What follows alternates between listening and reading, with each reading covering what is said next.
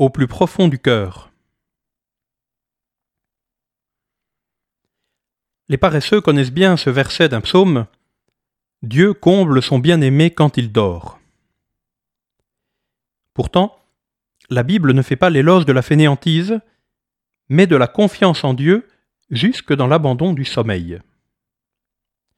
Dans ce passage, Joseph fait ce que l'ange lui a prescrit.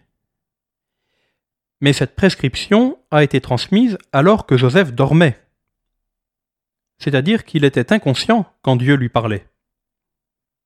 Et quand il se réveille, Joseph fait tout ce que l'ange lui a prescrit, mais il ne s'agit pas ici d'une obéissance servile à un ordre. D'ailleurs, Joseph se souvient-il de son rêve?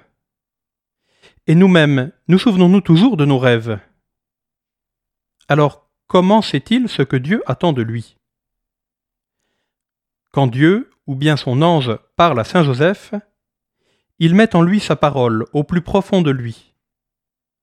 Elle va habiter le cœur de l'homme juste, au point qu'il agit selon la volonté de Dieu, même sans s'en rendre compte. En Joseph s'accomplit la prophétie de Jérémie, « Je mettrai ma loi au plus profond d'eux-mêmes, je l'inscrirai sur leur cœur. » L'Évangile ne nous rapporte aucun dialogue entre Dieu et Joseph. Mais il nous raconte trois songes par lesquels Dieu met en Joseph sa volonté.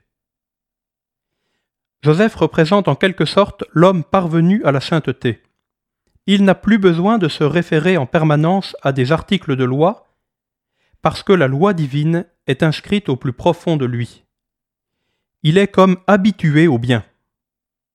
De manière naturelle, il se réfère à l'Évangile, sans même en être toujours conscient. En voyant le bien se faire, savons-nous y voir l'action de Dieu ?